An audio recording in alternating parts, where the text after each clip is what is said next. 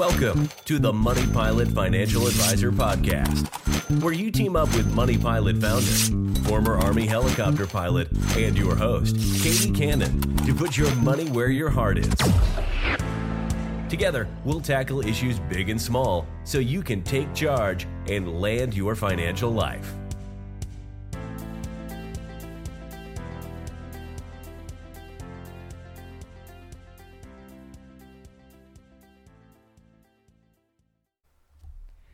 Welcome, everyone, to episode six of the Money Pilot Financial Advisor podcast.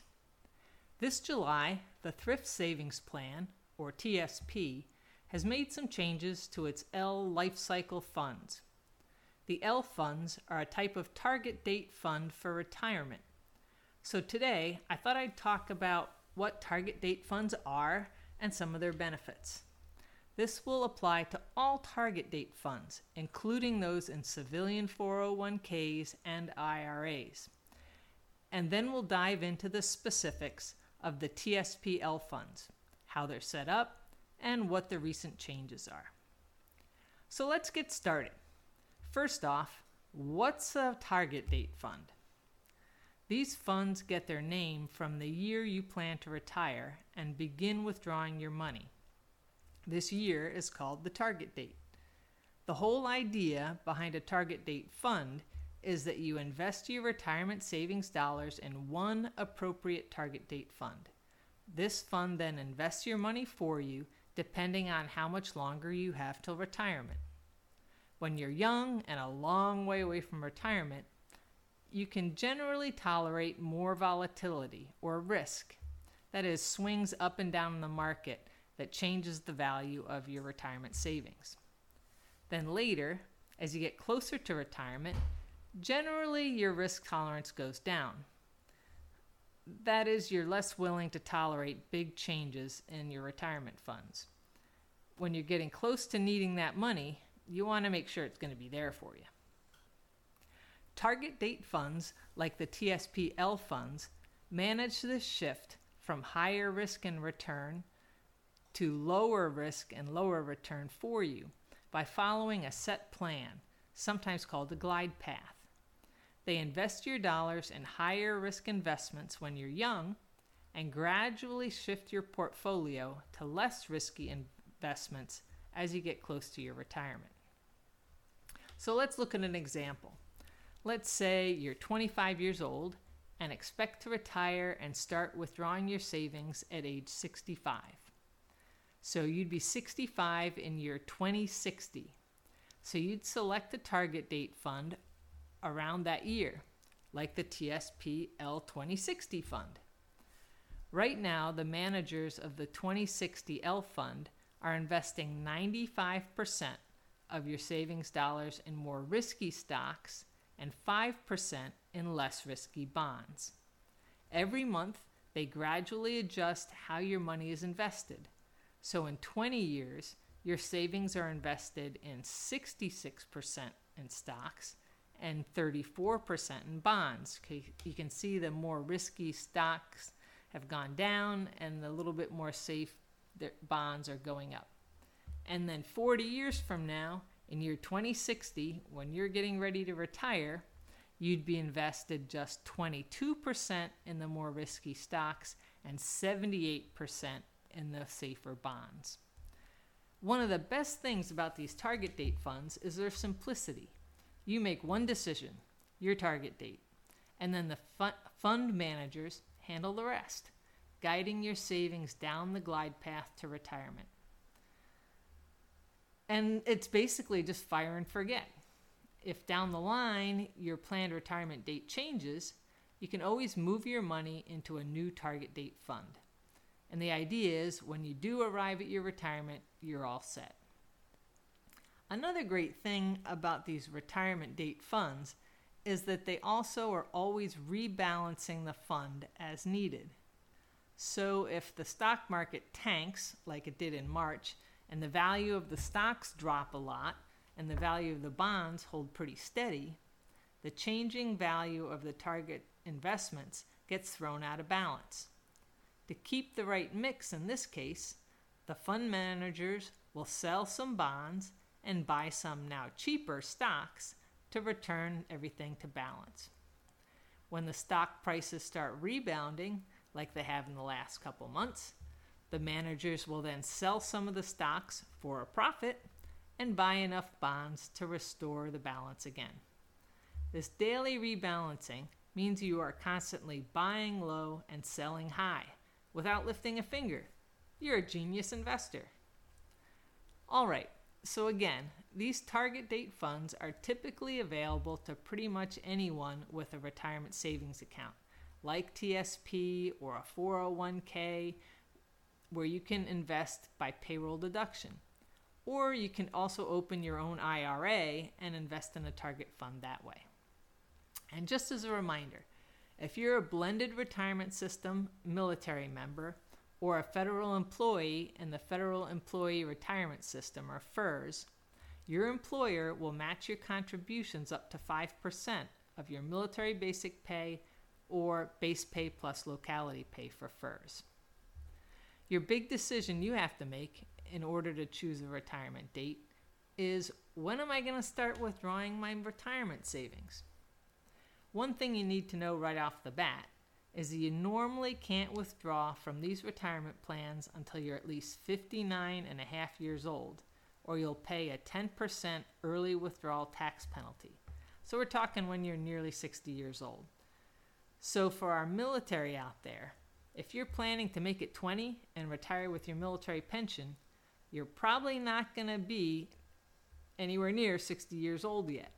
So you'll want to pick a date where you're at least 60 or older. Now, there's an exception for our FERS employees. Your TSP will be exempt from the early withdrawal penalty if you separate from federal service in a year where you're 55 or older.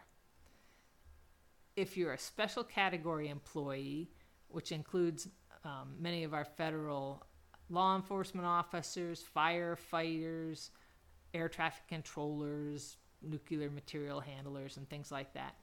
Uh, if you're a SCE employee, you're exempt from you're exempt in the year you turn 50 or later. And no matter what your job is, though, for IRAs, the early withdrawal penalty will apply to anything you take out uh, before age 59 and a half. All right, so the other thing to consider when you're picking a target date is what kind of retirement are you really thinking about? Many people's views of retirement are changing, and they're not just planning on hitting 65, collect Social Security, and sit in a rocking chair. Maybe you're thinking of a second career or doing something part time. You may be tired of working for the man, but maybe you'd like to do something in the gig economy, start a business become a teacher or something. You might plan to do something until you're 70 when you can start getting your maximum Social Security.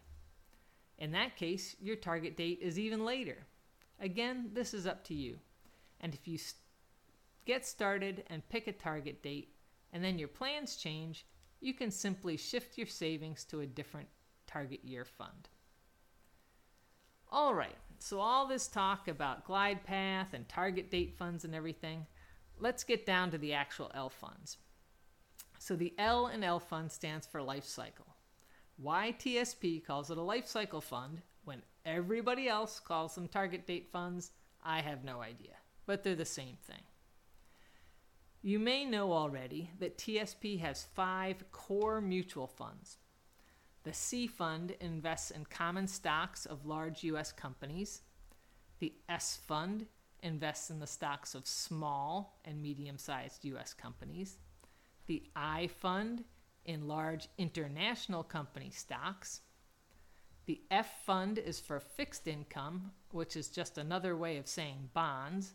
So that invests in U.S. corporate and government bonds.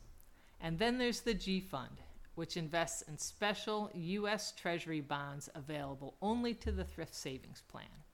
It's the only fund guaranteed not to lose any money, but it doesn't earn much and might not keep up with inflation. So back to the TSP L funds.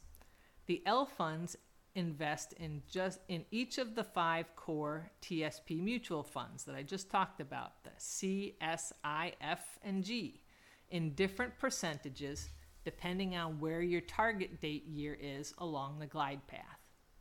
So again, an L2060 fund will invest almost entirely in the CS&I stock funds and a very small amount in the G and F bond funds.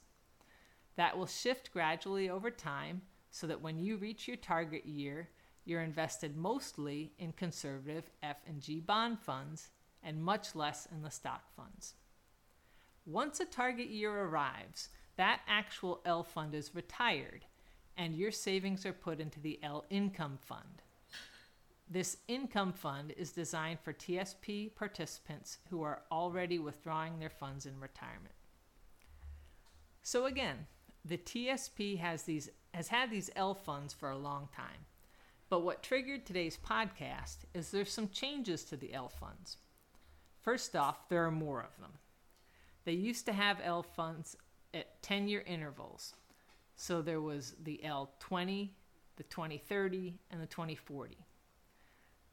So if you were planning on retiring in 2025, you had to choose between the L20 fund or the L30 fund.